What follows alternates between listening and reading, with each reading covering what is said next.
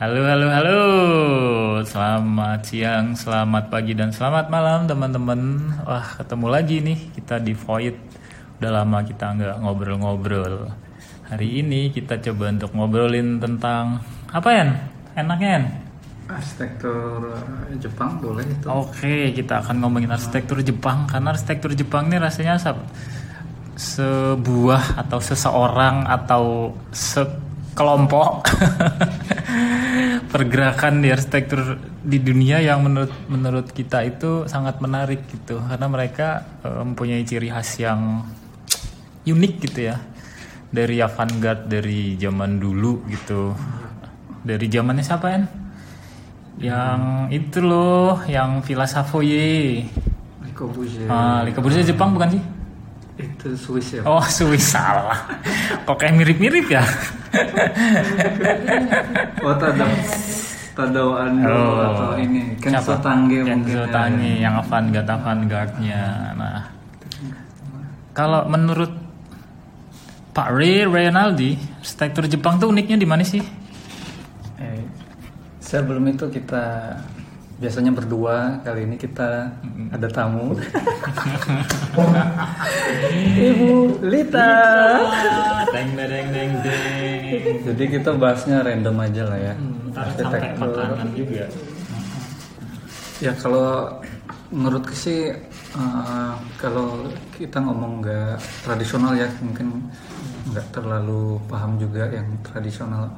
Tapi kalau yang modern, kupikir eh, Jepang ini lebih apa mudah untuk menyerap eh, spirit modernisme ke dalam arsitekturnya gitu ya, kontemporernya gitu dan apa melebur dengan cukup baik lah gitu. Eh, tentunya kalau dilihat eh, sepintas ya kalau kita bandingkan yang barat modernisme barat dengan Jepang itu ya timur ya Jepang itu perbedaannya ada pada rasa ya Apa? Rasa yang pernah ada. rasa rasa yang pernah Karena Nah. kita ngelihat itu ya, ambience yang Iya. tercipta dari ya, setiap desain-desainnya ya. kalau orang barat tuh ngelihat orang Jepang itu kan sensitivitasnya ya Eh, sensitif Berarti orang-orang itu sangat sensitif. orang itu sangat sensitif mungkin Baperan, baperan. Enggak ya? oh beda itu Oh, beda. Kalau kalau baperan tado antum nggak akan bangun dia. Dia hanya cuman di Jepang aja dia nanti. Ya sensitivitas mungkin sensitivitas terhadap uh, lingkungan ya kan terhadap bentuk kayak gitu. Sehingga memberikan soul yang berbeda dengan uh, komposisi modernisme arsitektur barat itu. Jadi kalau sepintas lalu kita lihat tuh Jepang itu jiwanya tuh dapat soalnya. Tapi kalau kita lihat yang barat itu, yang barat itu lebih ke logiknya gitu loh. Keindahannya tuh pada pada logik eh, komposisi bentuknya gitu. Nah jadi eh, itu sih kupikir ya sepintas tentang eh, dibandingkan ya kalau Jepang dengan barat itu seperti apa gitu. Oh, Eh, mungkin ini kali ya bedanya karena Jepang dengan Barat sama-sama di pergerakan arsitektur modern rasa-rasanya ya. mhm. Di Jepang itu kan kita Timur Asia Tenggara itu tuh punya filosofis ya kalau setiap membangun sesuatu gitu kan. Hmm, Jadi betul betul. ruang-ruang yang mereka ciptakan itu tuh kayak punya ambience filosofis gitu. Hmm, Jadi- tapi kalau misalnya di barat gitu, mereka lebih memperhitungkan tentang komposisi, skala hanya itu gitu kan ya. Terus permainan mungkin Iya, Rasional Ah, gitu rasional ya. gitu. tapi kalau di Jepang kan mereka lebih melihat bagaimana ruang itu terbentuk. Mungkin ada pengaruh arsitektur cara berpikir Hmm. arsitektur tradisional mereka gitu. Walaupun endingnya itu mungkin warna putih, kotak, hampir Iya. kan semua Hmm. gitu. Gitu. Terus yang terlihat itu bagaimana mereka memanfaatkan ruang lahan deh lahan gitu lahan mereka kan kecil-kecil lah untuk yang konteks desain rumah itu mereka tuh bisa memanfaatkan ruang ruang mereka secara maksimal. Terus kalau kita lihat tuh rata-rata tuh mereka bisa masukkan unsur dalam dan luar itu menjadi satu kesatuan gitu. Kayak karya-karya Sao Fujimoto gitu kan. Gitu. Terus karyanya si siapa tadi En susah ngomongnya kalau Jepang kan gitu lah pokoknya. Kayak belajar TOEFL dulu ini. Gitu sih kayaknya Iya iya benar. Dan itu ternyata mereka menghadapi apa lahan yang kecil itu ternyata punya strateginya itu. Ya. Eh, pertama mereka untuk mendapatkan ruang itu luas bisa dengan cara penggabungan ruang. Kemudian transparansi. Nah, transparansi ini yang kadang nggak kepikir. Misalnya kalau mau buat tangga itu jangan buat tangga beton gitu, tapi tangga yang misalnya dari steel atau baja sehingga transparansinya tuh tetap terjaga ruangannya tuh tetap terasa luas gitu. Nah itu ya arsitek-arsitek yang bekerja di lahan-lahan sempit lah yang lahannya harus dibagi kayak kue gitu kan. Ngomong-ngomong kue ini gimana? Boleh Kita- tapi nyambungnya ke kue itu kan masuk. Banget jadi kue ya Jepang tuh makanan paling enak apa sih? Jepang makanan paling enak. Dorayaki. Aku juga suka. Suka. Dorayaki itu apa sih? Dari apa sih bahannya? Apa tuh gitu apa sih? Kayak kayak kayak roti juga tapi isinya dalamnya kan bisa macam-macam. Ada coklat dan lain Oh. sebagainya. Heeh. kira-kira doya- dorayaki itu mempengaruhi arsitektur mereka nggak ya? Kebanyakan atau ada unsur ada unsur kebanyakan makan dorayaki jadi bisa bikin bangunan kayak gitu. makan gudeg kan. Jogja. tapi kalau Jepang tuh memang menarik sih dari dari eh, apa namanya arsitektur eh, yang apa ya eh, dulu tradisionalnya sampai yang sekarang. Eh, mereka tuh bisa bisa terbaca. Jadi kayak modul atau patternnya. Jadi kalau arsitektur tradisionalnya dulu jadi rumah-rumah tradisional Jepang itu mungkin eh, kelihatan dari eh, modul tatami terus kemudian tatami. modul ya terus modul ini pintu gesernya itu. Nah itu terus kemudian berulang ke dinding. Terus eh, apa namanya tinggi tinggi bangunannya itu juga eh, manusiawi banget mereka. Jadi nggak yang terlalu besar. Kalau saya arsitektur tradisional Jepang itu kelihatan. Nah eh, ini mungkin terus eh, ada apa ya semacam kayak eh, ada transformasi atau diadop juga ke bangunan eh, apa, yang modern ya. Jadi kalau misalnya dilihat tadi eh, sempat ya dibahas bentar tadi sama Mas Widi. Jadi eh, ada modul yang berulang terus kemudian eh, apa sih kayak ruang di dalam ruang gitu ya Mas ya tadi ya.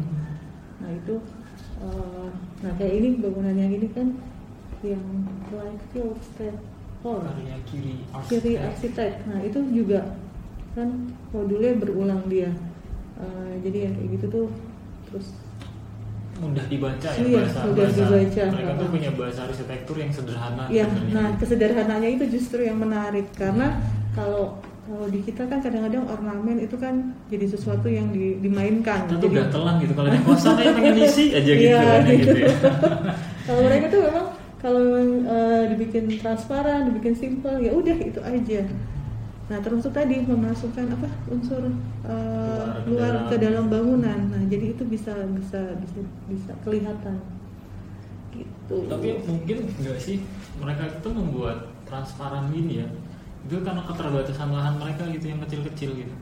Terus mereka membutuhkan ruang yang besar kan? Mereka Iya, iya. membutuhkan ruang yang besar secara secara rasa gitu. Mungkin secara ruang mereka tetap ruangnya segitu tapi secara rasa itu tuh mereka butuh itu. Makanya eh, desain-desain mereka tuh rasa rata-rata ya, itu transparannya lebih banyak gitu ya. Mm, kayak ini misal kayak ruang tangga itu kan uh, tetap kelihatan bisa dari dalam keluar masih ada terhubung secara visual gitu kan. Tangganya didesain sedemikian nggak nutupin view gitu ya jadi nggak ada railing yang masif gitu misalnya ya. Mm, mm. ini salah satu karyanya dari kiri arsitek. Kiri arsitek ya. Lightfield Style Hall. Like feel stair hall. Nah, kalau teman-teman mungkin ntar bisa sambil browsing gitu itu itu memainkan apa rata-rata semua karya itu transparan. Materialnya materialnya terus materialnya juga sederhana. Konkret kayu Iya. gitu. Sama mungkin ada apa ya steel-steelnya tipis-tipis gitu ya dan juga standar membangunnya tuh tinggi banget ya kan? Sehingga dikerjakan dengan rapi sama tukangnya lah itu kan. Ini ya mereka mengandalkan apa namanya ketukangan versi apa ya sih Hmm. namanya? Rapi. Kalau kita kan ketukangannya adalah membuat gitu ya. Menyusun. Hmm, kalau mereka tuh kayak finishingnya bagus banget finishingnya ya. Craftsmanship. Craftsmanshipnya. Ah, itu tuh. ketukangan. Dan itu ya standar bangunan yang tinggi itu kalau kata Tadao Ando itu di Jepang itu mau buat apa aja bisa gitu. Buat apa aja kita bisa gitu. Jadi eh, teknologinya udah cukup maju lah untuk membuat mewujudkan gagasan arsiteknya gitu. Seperti itu. Tapi kalau yang tak lihat dari ini kritik tapi nggak tahu benar apa enggak sih ya? Tak lihat tuh karya-karya di arsitek Jepang yang yang kita dapat di gambar gitu tuh. Untuk rumah terutama itu tuh nggak tahu. Kalau kita kan di Indonesia tuh mikirin tentang difabel gitu-gitu ya. Mhm, mhm. tapi kalau di sini tuh aku tuh nggak ngeliat tuh bangunan tingginya. Rata-rata pakai tangga-tangga-tangga. Iya. kenapa ya? Apa mereka kuat-kuat gitu ya? Kita lihat aja tuh uptrade-nya itu nggak sesuai standar ya toh? 20, 30 30, 25 tuh kan 25, gede 30. tinggi tinggi gitu hmm, di kiri house tadi itu ya. Kan nggak mungkin kita pasang 15 17 gitu kan karena pasti akan makan lahan. Nah itu yang jadi pertanyaan sebenarnya. Jadi ada toleransi mungkin ya apa? Apa mereka buat gitu biarin mereka juga kuat gitu ya? Sekalian naik tangga sekalian olahraga gitu ya? Jantung gitu. Mungkinnya orang Jepang itu jalannya beda loh Kak Wir yo gitu ya. Kan nonton dorama kan kalau cewek Jepang itu jalannya beda loh. Oh gitu. Gimana Jalannya gimana? gimana? Kayaknya kita perlu kita jalannya lepas tuh ya eh, jalannya tuh apa ya? Cepat kemudian eh, tangguh gitu. Gimana ya? Kakinya itu kayak cuk, cuk, cuk, cuk, cuk. nah, kayak gitu jadi kan. kalau orang Indonesia satu langkah Ah. mereka udah empat langkah. Iya, gitu ya. seperti itu. makanya tangga segini mah kecil gitu ya. Makanya tinggi-tinggi gitu mungkin itu mempengaruhi juga ya. terus apa lagi cewek-cewek Jepang tuh apa lagi Apa itu? terus kalau dari pengaruh culture mereka musim mereka terhadap bangunan kira-kira ada nggak ya terhadap mereka kan empat musim ya empat musim kan ya? Hmm. Iya. empat musim gitu terhadap desain mereka tuh ada nggak sih microclimatesnya itu Iya. climatesnya gitu kira-kira apa sih yang sangat terlihat dari desain-desain secara umum di karyanya orang-orang Jepang arsitek Hmm. Jepang apa? Ya, apa ya Bu kira-kira? mereka ini banyak pakai unsur warna yang hangat jadi Hmm. kayak materialnya juga misalnya kayak beton kayu kayu kayu banyak banget dipakai karena eh, ke- apa namanya kayu itu kan kalau misalnya di eh, Pas musim dingin jadi musim dingin hangat ya? jadi hangat Hmm, mereka di dalam Heeh. beda dengan eh, kalau kita kan lebih ke beton Oh, kita yang nggak panas aja Iya. terus Terus pakai AC eh, bukaan-bukaannya juga eh, karena mereka kan pengen memaksimalkan eh, masuknya cahaya sama Hmm. malah justru panas ya. mereka Karena butuh kan- panas Iya, ya karena musim panasnya mungkin tidak sepanas kayak di tempat kita. Eh, jadi terik dan lain sebagainya.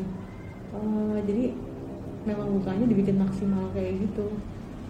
Kalau tempat kita justru kalau yang kayak gitu langsung ditutup horden. iya kelembapannya tinggi kali ya. Iya. Itu. terus dari kalau kita ngomongin tentang komposisi dan warna bentuk kira-kira gimana sih mem- mem- mem- membahasakan arsitektur Jepang ini gitu Hmm. Warnanya unyu-unyu. Aku nggak pernah tuh ngeliat warna Monokrom. Iya monokrom abu putih Abu putih. eh, yang pastel pastel Pastel, ya. pastel lebih banyaknya Hmm. kayaknya nggak pernah tuh kita dapetin warna merah tahu tung gitu ya di desain di desain mereka gitu ya Iya. konteksnya rumah ya atau Iya. rumah gitu mungkin kalau bangunan-bangunan tingginya mungkin banyak gitu cuma kalau yang rumah tuh rata-rata kalau kita lihat tuh bentuknya tuh hampir komposisi warna kotak yang dipotong-potong Hmm. Gitu. Terus dengan skala manusia tadi gitu kan nggak ada yang skalanya apa megah gitu nggak ada kayaknya untuk rumah. Semuanya tuh kayak kayak skala manusia. Atau itu mungkin Skala adaptasi mereka terhadap iklim ya. Hmm. kan semakin pendek semakin hangat kan Iya, iya iya gitu. bisa bisa juga seperti itu Betul betul. gitu kalau kita kalau makin pendek itu rasanya makin uh, Makin Rasanya sumuk. makin sumuk gitu ya Hmm. berbeda sama di Indonesia Bisa juga ya dari skala juga peng- Hmm. dipengaruhi oleh apanya ah, suhu. suhu iklim mereka gitu hampir karena rumahnya tuh nggak ada yang tinggi tingginya sampai satu bisa 4 meter apa 5 meter double height gitu di lantainya Hmm. rata-rata sih tigaan dua setengah dua delapan gitu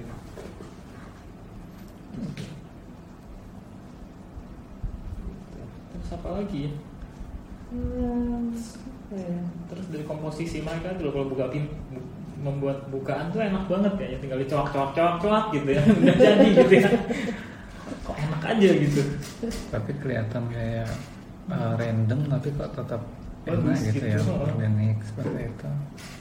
Tetap punya Ya, nuansa ada- nah itu feelingnya orang Jepang itu loh yang apa sih kayaknya yang khasnya tuh di situ gitu. ini komposisi skala terus bagaimana mereka itu eh, menghargai alam lah kayak gitu ya Hmm. itu sangat sangat sangat dipikirin gitu apalagi dari sektor tradisionalnya yang udah misalnya middle middle Masuk. itu sangat hmm. itu apalagi ya Hmm, keunikan dari Jepang kira-kira apa lagi ya ah, dari apa ya? dari Siapa? material mungkin Mungkin apa Ada ya? udah kayaknya ya Kayaknya iya, kayaknya iya. Oke teman-teman, mungkin segitu dulu karena kita udah bingung Ya. mau ngomongin apa lagi.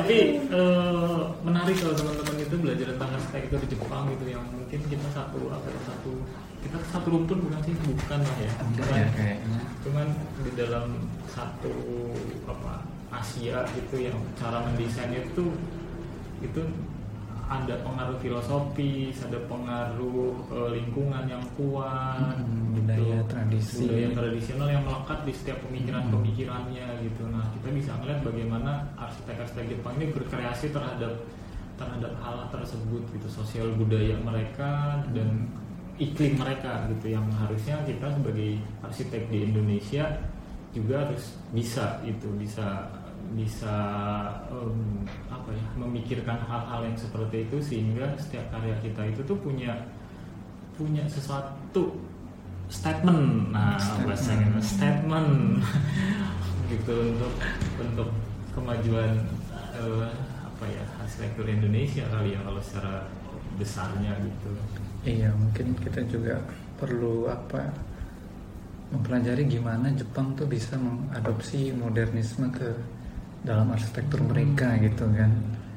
Ya nggak sih? Kadang-kadang kita kalau uh, menyerap arsitektur modern copy paste. Heeh, copy paste terus ketinggalan gitu kan. Yang tradisionalnya hilang kayak gitu. Kalau kita ngeliat di sini kita misalnya lihat sebuah ruang interior seperti ini apakah ini Amerika? Pasti kan orang nggak pikir ah nggak mungkin lah Amerika nih gitu kan. Kayaknya sensitivitas dari apa eh, ruangannya tuh beda gitu kan. Nah ya Jepang itu masih bisa mempertahankan sebenarnya. Kayu-kayu seperti itu juga masih kelihatan di rumah-rumah tradisional yang modular dan apa tadi bu? Eh, karpetnya itu Oh, tatami. tatami karpet tatami. Tatami seperti itu sehingga eh, itu itu terwujud dalam pola apa strukturnya juga kan dari modul paling kecil kan bu ya. Tatami itu disusun kemudian menjadi modul-modul strukturnya juga dan itu kedisiplinan orang Jepang juga yang membuat ruangan eh, ya seperti ini nih. Iya. Ini kan Ah, dari ah, menjadi dinding, lebih- dinding sampai ke apa? eh, pelapis apa ya pelapis plafonnya ya. plafonnya itu modulnya dia karena mungkin mereka gunain semua modul orang ya jadi Hmm. benar-benar orang gitu jadi gimana caranya mereka menyusun eh, berapa langkah ketemu apa ketemu langkah ketemu apa ruangan-ruangan Hmm, mereka itu berdasarkan badan mereka gitu ngitungnya iya, gitu iya. jadi mungkin kalau di Indonesia kan kalau kita ngitung ruang satu meter, dua meter, tiga meter gitu. Hmm, Tapi iya. mungkin mereka itu enggak. gitu. Misalnya kalau Indonesia kamar tuh berapa yang paling enak ya? Tiga meter kali tiga meter itu minimal gitu. Atau pakai ukuran kasur. Kalau mereka enggak. Kalau mereka itu tuh lebih bagaimana menjangkau menjangkau satu barang atau dengan barang lain akhirnya terbentuk satu ruang terus satu ruang dengan ruang yang lain tuh bagaimana menjangkaunya. Jadi Iya. kalau kita lihat tuh ruang mereka tuh bener-bener yang efektif gitu. Iya. Jadi nggak kecapean orang gitu. gitu Ya transisi ruang tuh menarik juga itu. Ada ada istilah tradisional antara apa tuh ruang tengah keluarga dengan dapur. Nah di tengahnya itu dia biasanya dia turun pakai tangga pendek gitu kan. Habis itu ada selasar, baru dia naik lagi ke dapur. Nah ada selasar itu tuh yang uh, kadang orang Jepang tuh nggak apa ada istilah namanya itu. Itu kemudian diterapkan di rumah-rumah kontemporer kayak gitu kan karena mereka nggak pengen kayaknya kehilangan feel antara ruang dapur dengan apa ruang keluarga seperti itu. Jadi ada jalur itu yang namanya istilahnya apa kayak gitu. Jadi uh, ter- ternyata bisa gitu loh. Unsur tradisional itu bergabung dengan apa dipakai untuk menjawab solusi di uh, lahan Kebutuhan. uh, uh, kebutuhan modernitas gitu ya kebutuhan modernitas uh-uh. seperti itu nah itulah orang Jepang tuh nggak apa uh, masih uh, kuat lah istilahnya terhadap apa kesan ruangnya gitu Oke, itu aja teman-teman. Karena sudah 20 menitan gitu. Seperti biasa, jatah kita cuma 20 menit. Thank you teman-teman. Hari ini kita ngobrolin arsitektur Jepang. Terima kasih. Sampai ketemu lagi di podcast selanjutnya. Ya. Dadah.